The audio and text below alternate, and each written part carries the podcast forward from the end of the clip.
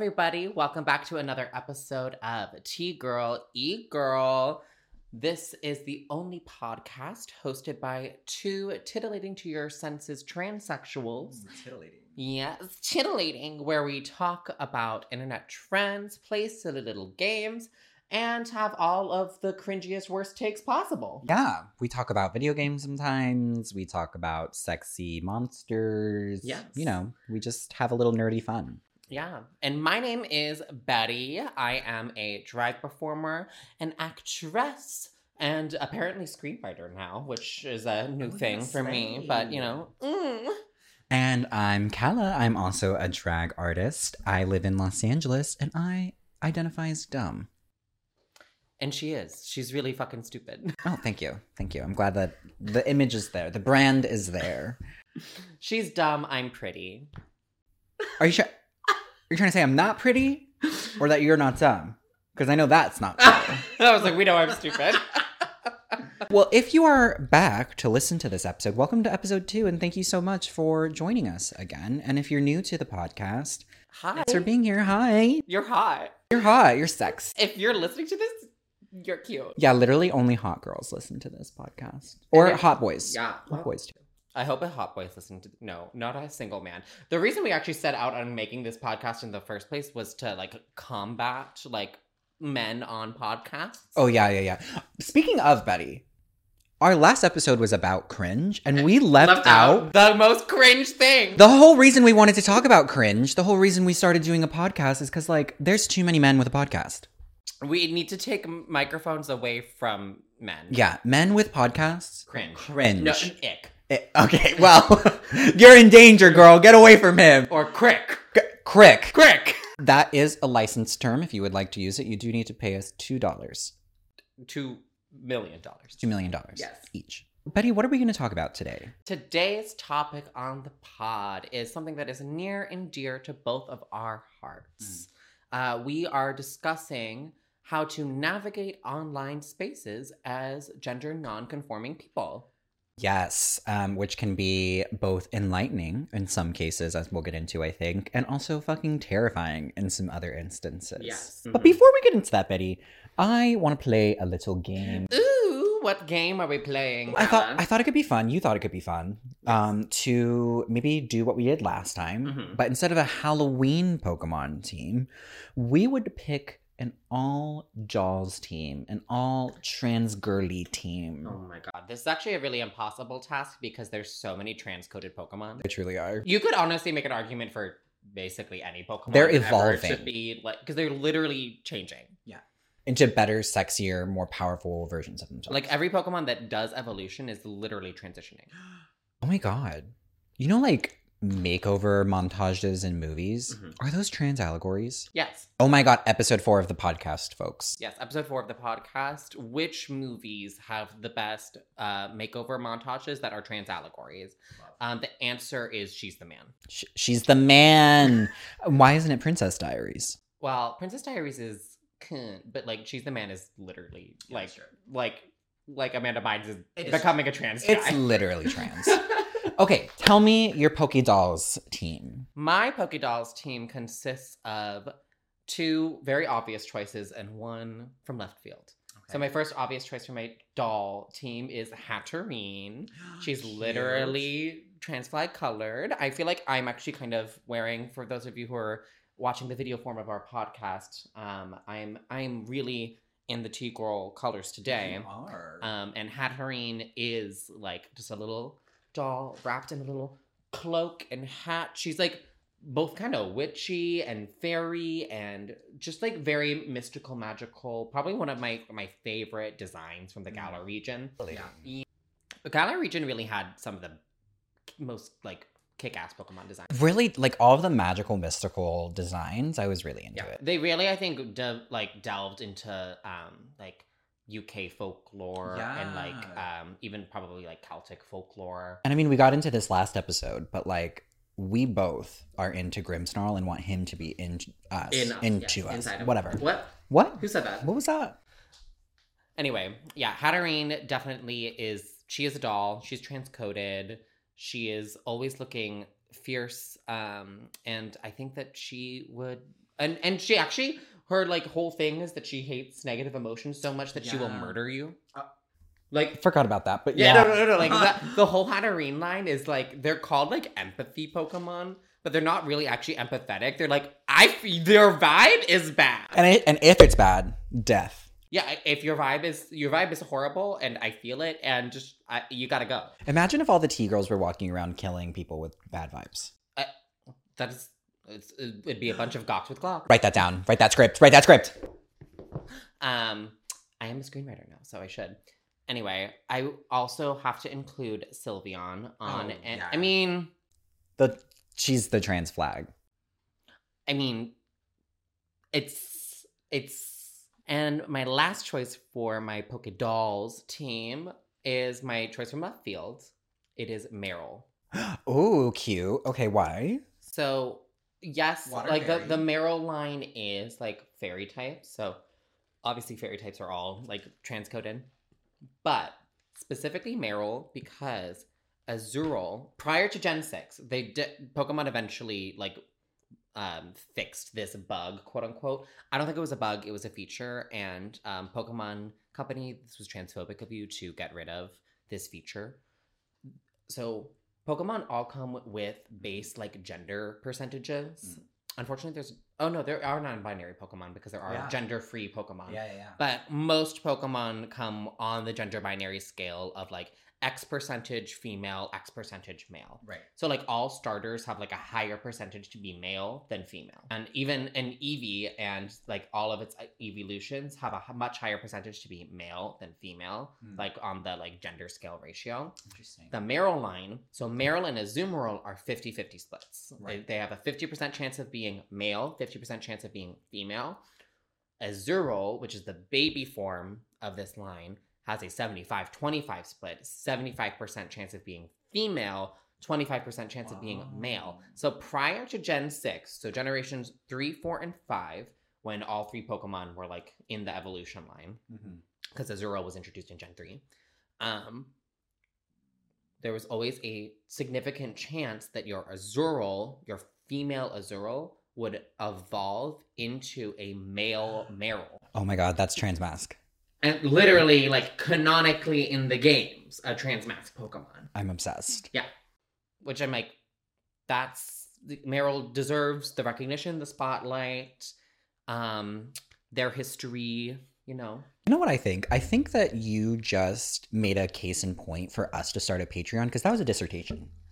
Yeah, I really I have like so much People- historical knowledge about Pokemon. People need to pay you for that PhD knowledge that you just gave for free on this podcast. I don't remember a single thing I learned in my actual days of university, but I do recall Oh, that- every like, The BA in theater is really slipping her mind. But Pokemon. shoot me. ah! Okay, um, before we move on to, to mine, I want to say you guys should tell us what your Poke Doll team is. So I think my first pick is actually kind of in line with Azurill, funny enough, Mhm. because it's po- the Poplio to Primarina line. Yes. So Poplio, as you were saying, like there's a significantly higher chance of having male starter Pokemon. A lot of the times I will reset my game to try to get the female ones because I Mhm. like girl Pokemon, duh. Um, but in this instance, when I played that gen, I like really specifically wanted a male Poplio because when it's a Primarina, like babe, that's a trans woman. She's a doll. She's a doll, and like every step of the way is doll. It's it's just perfect, and like the fan art coming out when the Alola region rolled out was so fun. The fan art of Primarina was like very cathartic for me because a lot of trans women were like kind of telling the allegory of their childhood to their adult life through that Pokemon. I was like, this is very sweet. This is so touching. And speaking, I love her um Z move, Primarina Z move. yes, She's literally like performing an opera. Yes, very, very, very slay. I love that whole line of kind of like little performance artists. Um, the second one for me is Gardevoir for a very similar reason as Hatterene. I think she's just very slay. Ralts is very slay. Uh, it's also kind of slay that they can either be Gardevoir or Gallade. Mhm. I think that that is also very Well, trans. Well, only male Kirlia can evolve into Gallade. Yes, but you know, there's still the option, which I think is kind of cool. Um, and then last is Ditto, and that's for obvious reasons. What are the obvious reasons? What They- are the obvious They reasons? transform. Trans. into anything they Four. want. Yeah, they're trans. It's ditto. Honorary mention from the most recent gen, Dolive. Smoliv to Dolive, the cutest. Arboliva, garbage. That is one of the worst She's- Pokemon. No, bad. Horrible takes for you. No, because no, so- no, this is a bad take for I totally disagree. I love Arbala. The three, you know, like She's there's there's always so, so many. like appropriate to the Iberian Peninsula. I agree. I just think that the design could have been cooler because they there's so she many. looks so cool. She's like, oh. There's so many like She's girly pop grass Pokemon. You know this. Yeah. There's so many girly pop grass Pokemon. Whimsicott, Lurantis, Bellossom, like Tsareena. so. Come on, So Tsareena should have been on this list. like just slay. And I, I personally, my three favorite types are Fairy, Dark, and Grass. Mhm. And I don't know, Arboliva just doesn't do it for me. Well- Dolive, like imagine Dolive, but just kind of bigger without the big wreath thing. Just like a, a sleigh Dolive. Like, come on. you just want Gardevoir, but grass. Oh, no, I just want Slay. She's not Slay with her arms up all the time. We should move on to our actual discussion topic of the day, don't you think, Calla? yeah, let's let's get into it. Yes, so the discussion topic of the day, to remind you all, is navigating online spaces as gender nonconforming, trans, queer individuals, right? Which, I mean, there's actually probably even a little bit of nuance in between all of those labels and distinctions on what it means to navigate an online space, but we're going to umbrella term it with GNC or gender nonconforming folks to uh, differentiate ourselves, I think, a little bit from like cis gay people online Yeah. um, because I think if you're cisgender but like LGBT online, your experience is a bit different than trans people, especially in today's kind of current culture war against specifically trans people. I've even seen like tons of um, gay cis gay people turning against the trans Oh, community absolutely. in a much like starker way than I've ever seen before. But we should get into that maybe a little bit later. Okay. Um, the first kind of big topic of discussion I wanted to bring to the pod today, Calla, is kind of going through each uh, social media platform or each like internet communal space and kind of deciding whether or not that's a place where we feel like the trans community or the gender nonconforming community gathers. Okay. Um So the first um, kind of one I wanted to talk about, there's like these two categories that I'm gonna split social media into. Um, we have social media that is for content creation, right? So that's things like Instagram, YouTube, TikTok. You're following people because they're producing the content that you want to see, yeah. whether that's photos, reels, videos, or longer form content like video essays, podcasts, things of that nature. Yeah, yeah. Those are like content creation platforms versus internet spaces that I think are more communal, Mhm. which are things like Reddit or Discord, which you're not on there to talk to people or to interact on like a creator fan level. You're there to like talk to other people Yeah, about an peers. interest Yeah, yeah. or an experience that you've all gone through. Yeah. Okay, um well, I guess in the like content creation space to kick us off there, I personally feel that honestly of the ones that you've listed, Instagram, YouTube, and TikTok, like none of them are really good for trans creators, unfortunately. I think that like there's some obvious successes, like you know, Dylan Mulvaney, obviously. Right. We can we can talk about her. there are other cases of success, um, like Halal Batty, Yes. and you know, there's I have seen oh, there she goes. Jigglypuff just For those of you who are watching the video version of our podcast, Jigglypuff, um, just she was like, she was like, she didn't want to be the trans community, trans being trans online, Not gotta go. Jigglypuff being transphobic. Um, yeah. I, so I've seen some success. You know, there's definitely some trans success on those pages, on those communities. But I also see a lot of my friends who are not at that level of following posting content that seems pretty normal and it getting flagged and taken down. And my assumption is that transphobes are also on the platform and they're just like spam reporting. Mhm. Um, Yeah, I do find these places. I'm gonna say more specifically, TikTok is a very strange place where if you're a trans content creator, you can really you're really going one way or the other. There's not a middle ground. You're really getting a lot of um, success and visibility on the platform, or everything you do is being monitored extraordinarily closely yeah. and um i'm going to be talking a little bit more about like my personal experiences with like creating content on tiktok as a trans person a little bit later but um, yeah, you sometimes you just exist on the platform and you get flagged Yeah. for no reason. And I will say that for me personally, so far, like my experience on Instagram, which is mostly drag content, has I've always had a lot of positive reception because it's pretty insular. All of my followers are drag people. Mhm. You know, I have a YouTube. It's not super popular, but I have been on a, several very popular YouTube um, shows. Like I was in a, a couple of Joey Graceffa videos that performed really well, and so far my experience on that has been really great. I- I, think that I was has to gonna- do Sorry. with going. the fact that like just like you were saying some accounts even though they're lgbt like perform really well like joey Graceffa is performing really well has been for a long time Mhm. But he's not trans. not trans but there were we were talking about being trans on it and people were still cool whereas i feel like unfortunately smaller creators very often will upload trans positive content and like these transphobes find them Mhm. I actually follow a bunch of uh, trans like video essayists on YouTube. oh And I think YouTube of the like content creation platforms is probably the most friendly Mm. to uh, gender nonconforming people. I think because of the nature of YouTube being longer form content and not necessarily always being face and like face on camera video content. yeah Um, some people that I follow are there's this um, amazing voice actor that I follow called Nezumi VA Mm. uh, that creates really cool um, uh, video essays about different video game series. Like I started following them when they created uh, video essays on like the Danganronpa games.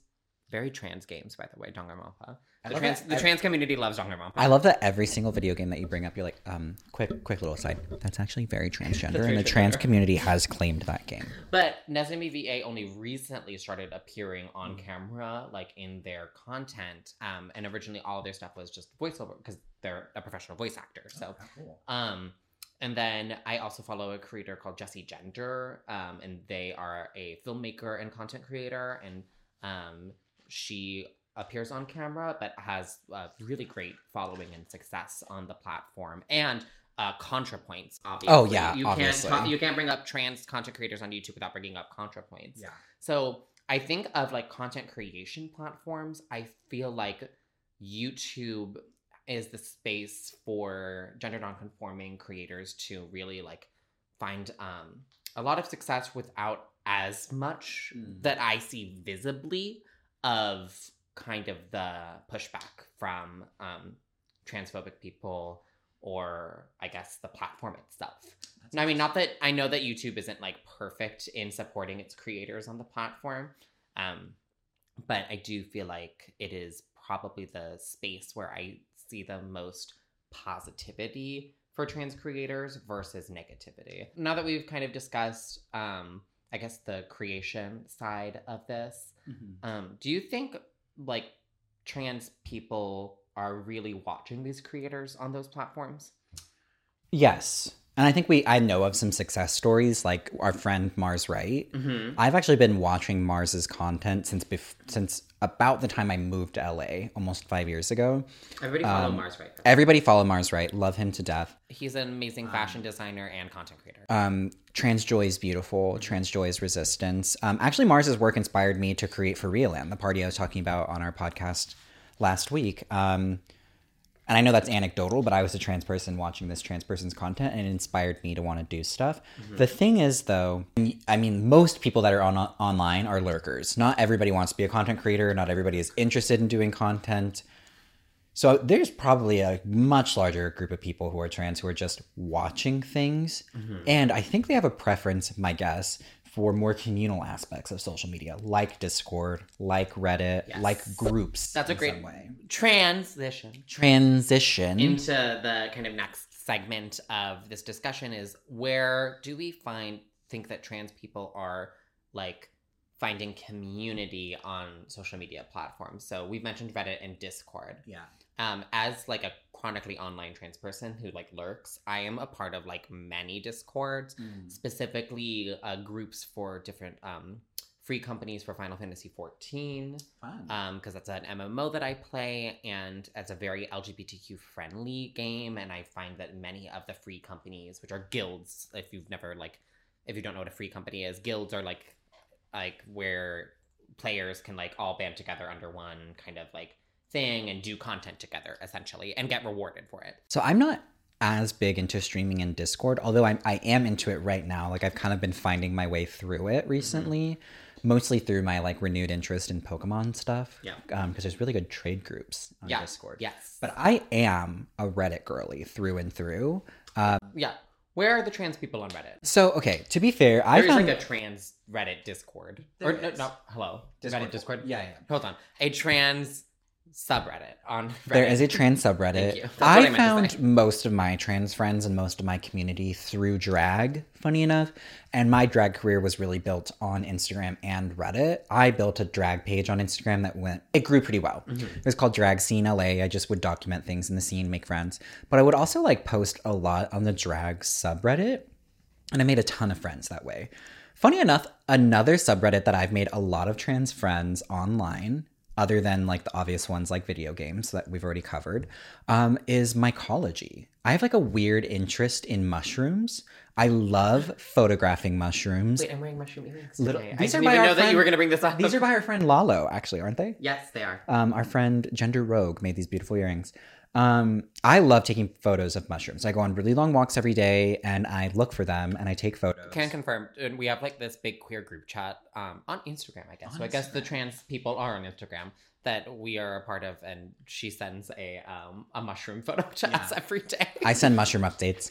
Um, and I post them on Reddit, both in in a couple of different places. And I've made a lot of trans friends. And I actually found out recently that 25% of all of the PhDs received in mycology as a field are received by a trans individual. Wait, how did you find that out? In the mycology subgroup, apparently it's a thing that trans people are kind of allured by mushrooms. I think. Do we think it's because? So as like gender nonconforming people, we live outside of like the bounds of like preconceived notions and like what society um, deems as like kind of regular or normal. And m- mushrooms and fungi are like the one of the least studied like life forms, right? I, I think, well, first of all, you could be a fungi or fungal, fungal infection, right? So I think that I think that trans people are kind of allured by mushrooms for a lot of what you were just saying. They're they're different. They're not they're not plants and animals. Everybody kind of likes plants. Everybody has a favorite animals. They're in between. They're a little weird. They're associated with things like decomposition and death and weirdness and eeriness. And I think trans people tend to be lured by things that are different because we're different, obviously. Mhm. Another thing that I have learned getting interested in mycology is that mushrooms have, in some species, upwards of 2,500 genders. I'm sorry, what? Yeah, so their chromosomal genders and reproduction cycles vary widely, well beyond a gender binary. And once you discover that as a trans person, once you start to learn about mycelial networks and just how diverse reproduction can be and gender can be, everything in, in terms of like mammalian biology and our obsession with the binary starts to make no sense. And I think that's part of the allure too. So, send me the link. Send me the link. Send you the link of genders. Uh, of mushroom genders. Okay, I we'll want to know the 25 million Wait, mushroom genders. 2,500 million is a lot. 2,500 million. 2,500 million mushroom, mushroom genders. genders. Um, well, I guess to wrap up this quick little segment here, what are some of your favorite platforms, just in general? Um, in general, like where I feel like community. Hmm. Um, Also, how many of you are hearing the ice rattle around in my store? yeah, we we we we have coffee today because um I'm uh, I'm not high today. so- Two tea girls running around with a little iced coffee? I c- couldn't be me. I, what did you just ask me? Where are my favorite places to be? Yeah.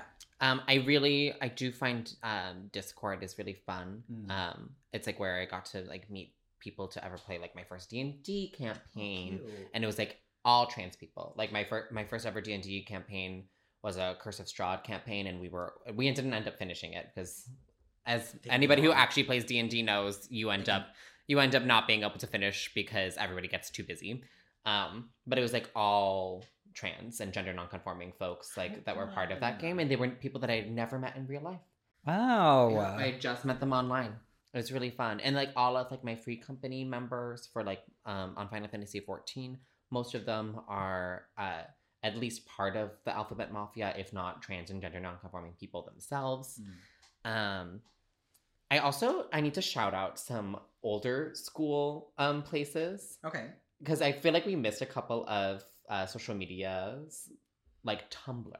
Oh. Tumblr was the trans community's best friend in the 2010s. Although it did ruin my mental health. It did. It it did convince me that getting an eating disorder would be the sexiest and coolest Yeah. thing I could ever do. That it was cool. Remember pro Anna content? Oh, absolutely. Okay. when uh, people were eating cigarettes I was like, to be thin. It was, They're like Lana Del Rey does it. Why can't I? it was a lot. Do you remember the millennial experience in general of like looking at tabloids of Jessica Simpson being a totally normal bodied woman? Yes, And, it being like, she's humongous. Whale. Whale, beached whale. Oh, Like just a lot. it was war. It was war on our mental health. I we also didn't bring up um the elephant in the room of social media platforms. if you say Facebook, I'm gonna cancel the podcast. No. Should I dead name this bitch? Yeah, let's do it. Twitter. Twitter. A hellscape. The saddest thing about Twitter was for me, other than Reddit, Twitter was my gateway to the internet. It is, and I actually I do still use Twitter, and it's really funny because I think Twitter rides the line of like trying to be a communal space and trying to be a content creation platform. Yeah. Because like I think the point of Twitter is to write tweets that get seen by a bunch of people. Yeah. But in my personal experience of Twitter, I just tweet something out and like ten trannies and drag queens see it. Mm. That's it. I had quite a few viral moments on Twitter, mostly in like the drag space. But I really loved Twitter because like you can make custom lists, you can be in little groups. There were group messages that you could do. Um, obviously, you could be shouting into the void. You could also connect with brands and your favorite celebrities in ways that you couldn't before. Like I interacted with some of my favorite authors while I was reading their books or discovering their content for the first time. I definitely met lots of Pokemon nerds that way. There was a time where I feel like every community that was on like for example like we were talking about Reddit or Discord, if there was big news updates in those communities, it would be on Twitter and that's how I would know about it. Um so Betti, I think that I think we need a redemption arc Mm-hmm. because last time um, we confessed that we are not astrologers but i thought it could be kind of fun to like scale the horoscopes from most transgender to most cisgender Okay, okay. So are the categories going to be like most, least? that's good okay that's fine. I, uh, we'll use a likert scale and for those of you who don't know what a likert scale is it's when you put something on a scale from like very somewhat neutral so like very good somewhat good neutral somewhat bad very bad Okay. we'll use a scale like that so we'll go from maybe like most transgender Mm-hmm. to like i don't know well sort of kind of Well, sort of, kind of. transgender we'll do one for the non-binary folks and one Mhm. for the cis folks Okay, okay. I love it. okay So, which sign is the most transgender? We're going to start it right off. well she's sitting in the room the most transgender sign we decided was Gemini. yes And the reason for this is because Gemini are um, very multi faced and faceted people and are Mhm. always um, kind of transitioning yeah at all times Yeah. to be wherever they need to be. And I just feel like like the sign of the twins is just that feels trans to me. Yeah. Yeah, yeah. I'm going to let our audience know right now, n- not all of them are going to have such a beautiful description. Some of them were just like a vibe. Yes. Or uh, we had one slot left over and we're like, Yes, I guess yeah, it'll we- go there. the last two, we were like, wow. so the next one, the very trans, but not the most trans, we said was cancer. Yeah. They got big feelings. They have big feelings. Trans folks have big feelings, very empathetic. when you start just pumping hormones into your thighs or your tummy if you're a trans mask individual, Yeah. you get feelings. Uh, what another water sign, somewhat trans, Mhm. It's Pisces. Pisces. Yeah, I think the water signs in general have a lot of trans energy because they are um always like exploring their Yeah. um, emotions and introspection. Anyway, yeah, so we said Pisces was somewhat trans, and the well, kind of sort of trans we reserved for the last water sign, which is Scorpio. Yeah. Um, Scorpios, I feel like, are a little more intense than the other two water Mm. signs, and so I feel like they would have a little bit more assurance about their own gender identity. That's why they're only kind of, well, sort of, kind of trans. Also, I feel like a lot of the Scorpios I've met in my life personally have a pretty like alt or more androgynous approach to their Mhm. sense of style. So they're like nearly on the non binary scale. But Speaking for of. our most non binary, we said Libras. Yes. Very balanced. They want to find the balance in everything, and that is non binary energy. Very non binary. You're like, I'm not part of the gender binary. I am all of it. I'm all of the gender Yeah. spectrum. we said that Sagittarius was very non binary. Not the most, but very non binary. Oh, the next one I did choose. Yes, you did the choose because this is you. This is me. Um, I put Taurus, somewhat non binary. Yeah. Explain that. Well, I am non binary. I don't know. I'm just, yeah, I'm somewhat non binary. You're somewhat non binary. Take a guess. Take a guess. You're somewhat non binary and somewhat trans, Yeah. which is what I love about you. Trans femme. Trans something.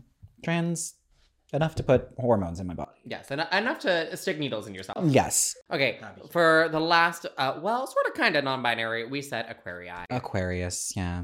Why do I always like refer to things? I don't know. She's speaking Latin over there. Aquarii. Fucking summoning demons or something. Okay, for very cisgender. Oh, my partner's gonna hate this, but it's also true.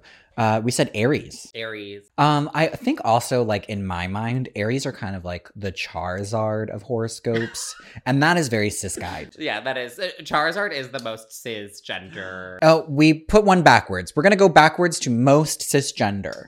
Capricorn. Capricorn. No explanation needed. No explanation needed. Somewhat cis is Virgo. Sorry, Earth signs. I'm putting you in a lot of cisgender categories because you're a lot more grounded. Besides Taurus. Are cisgender people grounded? No, they have no tethers to But they should be grounded. Go to your room. Go to your room, cis. and don't come out. Um, and then last but not least, we have well, sort of kind of cis Leo. That just feels right. That feels That right one was me. definitely a vibe. It was. A, it was like the last one. it feels correct. Yeah.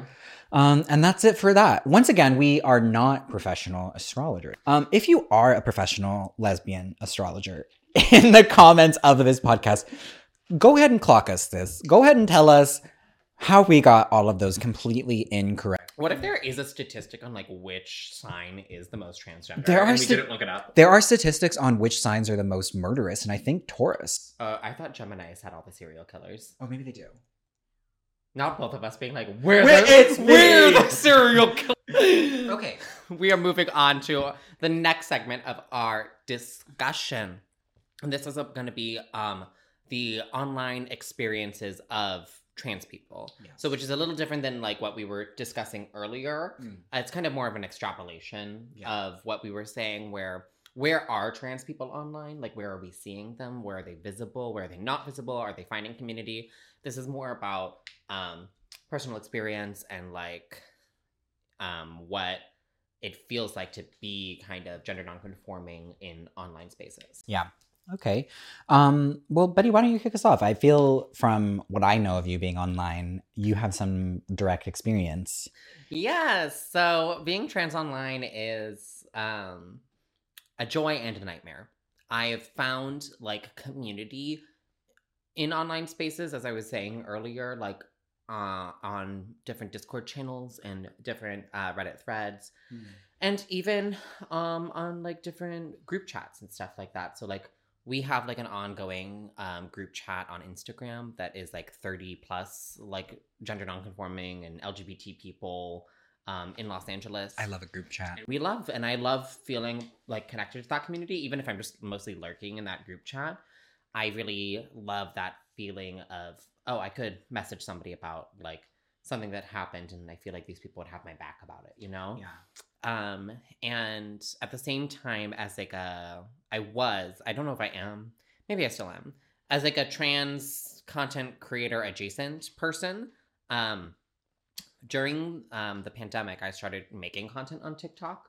Um, I started making content before I started transitioning. So originally, I was just kind of making drag and like LGBT content and like sometimes gamer content. And then um, when I started transitioning, I really noticed like a sharp um, kind of drop like in Mm. my engagement. And then I would I used to also do TikTok lives where I would like get into drag or uh, just like chat with people and they would go pretty well. And then once I started transitioning, I noticed I was getting pushed suddenly to like a bunch of haters. Like usually my TikTok Mm. lives weren't getting like tons of views, and then like all of a sudden, once I had started kind of being publicly trans on um, social media, I noticed that my TikTok lives were getting like hundreds of viewers at one time, but they were all people like calling me slurs in the Oh comment section, which you can't even do actually on TikTok. They will like bleep it out. Mm. But all of the dog whistles for um like getting more conservative eyes on it, getting more transphobic eyes on it. And it was like there would be like, Where's your father? Which is like the like dog whistle for like, oh, you're acting like a queer person because you Your parents don't love you. your parents don't love you, which is which is really funny because some of the time these times I was doing these TikTok live streams and my dad was like in the next room over, like watching it, being like, "Yay, you look so cute." yeah, shout out to Bill, love you, Dad.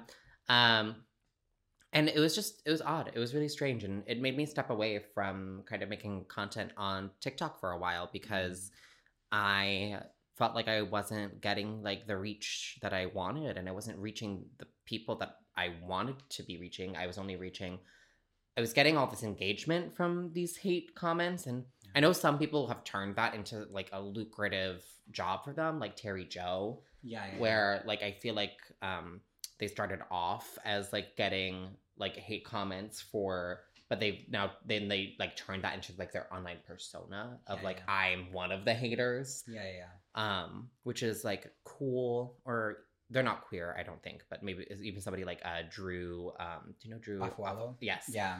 um, where she is somebody who gets a lot of hate from men online and kind of has turned that into her brand, right? Yeah. Um, but I'm just, I guess I'm more delicate and not as tough as these people, and yeah. it made me not want to make things on it. And now I really rarely make content on TikTok, and I definitely don't do TikTok lives anymore.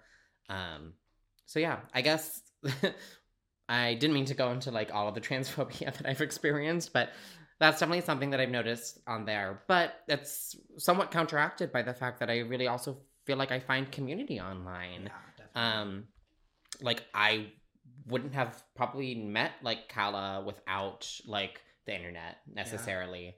Um, although I guess I did meet Bowen in person, and that's kind of how we met. But like I wouldn't have like really known all about like the Yuckies or other people in the LA drag scene. Basically, like in the drag community, I always meet people online first before I meet them in person yeah. like i'm always following a different um drag creator online because they post makeup content or they're posting their shows online and i'm like oh i really want to go see them or i'd love to meet them or i'd love to network with them and then you meet them in person. So it's a it's hard because the internet has given us such an amazing um tool to be visible.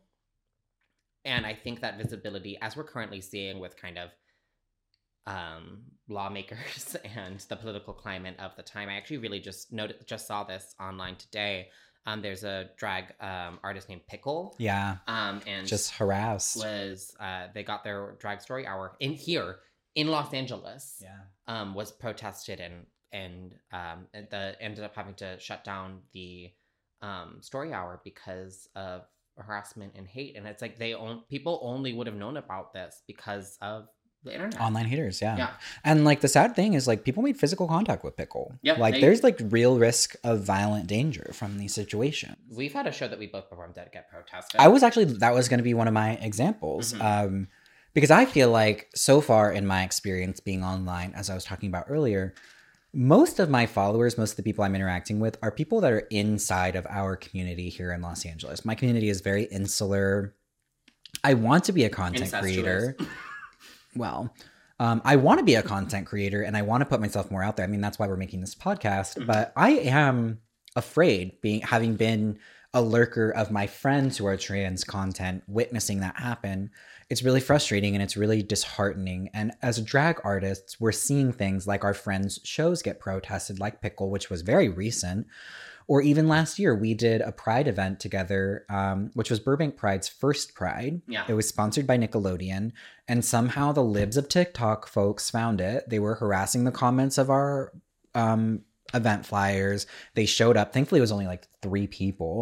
It actually was like ended up being 50 people, but I didn't tell you that. Oh, well, we I didn't see them, which was nice. But and I don't know if I ever shared this with you. They wrote an article about me, and they took photos of me and posted me on like didn't know that. an online hate group. The funny thing though was that they weren't sure who was who was who. So part of the article literally said like it was pictures of me, and it was like not sure if this is Calla Faeria or bow and arrow. So like these people, Oh, they knew even- it wasn't me. these people don't even know where to direct their hate. no. Like they don't even know what it is that they're hating. Um, but overall, I would say that my experience online has been incredibly positive. I've been online since I was like 11, 10 or 11. I grew up kind of poor, so I had late access, but I've always been a total internet fanatic. I had a MySpace when that was a thing, a Tumblr when that was a thing. I actually had a really popular Tumblr. Um, Oh, she was one of those girls. I was one of those girls. Meanwhile, I was sitting there reblogging like every like fan fiction. Well, now I have no success. uh, I every Destiel fan fiction that I found online, I was just like, my most watched YouTube video is 100 views. So Well, we're you know we're really going places shout out to the five people listening to the podcast. thank you guys for being here lesbian astrologists we love you Um, I wanted to uh continue this discussion with kind of asking like despite the um kind of backlash that we end up like facing online, I really do feel like gender nonconforming people gravitate to online spaces. oh absolutely And I wanted to investigate why that is and like why I know so many like trans gamer people um and like trans folks in online spaces and I think I wanted to like bring up maybe it's the fact that I mean if you're we're lucky and it's the sense that we live in like a large metropolitan area um and we have like a gender nonconforming and queer community kind of here that we get to see in person. But I mean if you're living even just outside of LA in like a suburb or um out in like a smaller town I feel Yeah. like maybe sometimes your only connection to other uh, queer people is through online spaces. yeah i mean that was certainly my experience even just being a younger gay person Yeah, I'd love to hear about that. um i didn't really have when i was in high school i lived in a smaller rural community outside of sacramento and then i went to college at uc davis which is a big school but it's still like rural fairly conservative um, and funny enough i was in a bible study. That could be an episode. Okay that could be an episode. I almost got involved in a cult. Trans Bible study. um, trans bible study. Um, but early on in those days i felt like my only connection to any sort of gay culture was online videos and online communities. Mhm. and my only like sense of self-expression through media came from stuff like magical girl anime and stuff like fucking pre-marina like we were saying. Like um and then ultimately what really culminated in my like awakening as a trans person was two things. Um one was andreja pejic who was a trans model back in the two- 2010s Oh, i was absolutely obsessed with her. And the second was drag. Mhm. in 2020 i decided i wanted to try out drag and it really just became the avenue for me to self-express but also the avenue for me to find friends. Yeah. yeah. And that was all online. Like i was it was during the pandemic. So i just created an instagram page where i was hoping to make drag friends and i you know it ended up working out i met these people in real life and now Yeah. i'm part of a community We similarly had a, a, a similar um, entry point into drag where we both started doing it during the pandemic. So we couldn't perform in person, right? Yeah. Like there wasn't um, competitions at bars for us to go to and like baby queen meet people. We only met people online. And it's actually really funny. It's in a weird way, I almost felt um I almost felt that I was gaining like more traction when drag was just like online Oh, me versus too. like in person and maybe that just speaks to the fact that i'm untalented but like i love performing i mean i'm an actor like that's my profession i love performing that is what i love to do um but it was interesting because i think because of the unorthodox way of like how i suddenly kind of appeared like in front like on people's social media um this was specifically in boston when i was living in boston. I would just suddenly like be appearing on people's like um tiktok feeds because i was making niche content about being a drag queen performing in the street of boston and directing traffic during my shows because i was about to get hit by a car. Mm, and people were like we love that. This is funny run her uh, over truly run me over. Um, I, it was interesting to like kind of feel more in a weird way. uh, incredibly connected to people, even Mm. to people that I'd never met in this drag scene, and then I met them in person after that, and um, became part of like that community in the city. Even though it's like people already know who I am, and I kind of already know who you are. I think what I'm hearing from both of us is like part of the allure of the internet for queer people is that you can join without people knowing. You can find people like you again without people in your in in life knowing, and then eventually meet these people in person and have a whole community Yeah, of people that are like you. And it's so often that you can find those people, those queer friends through shared interests like Mhm. video games, like concert music, like drag.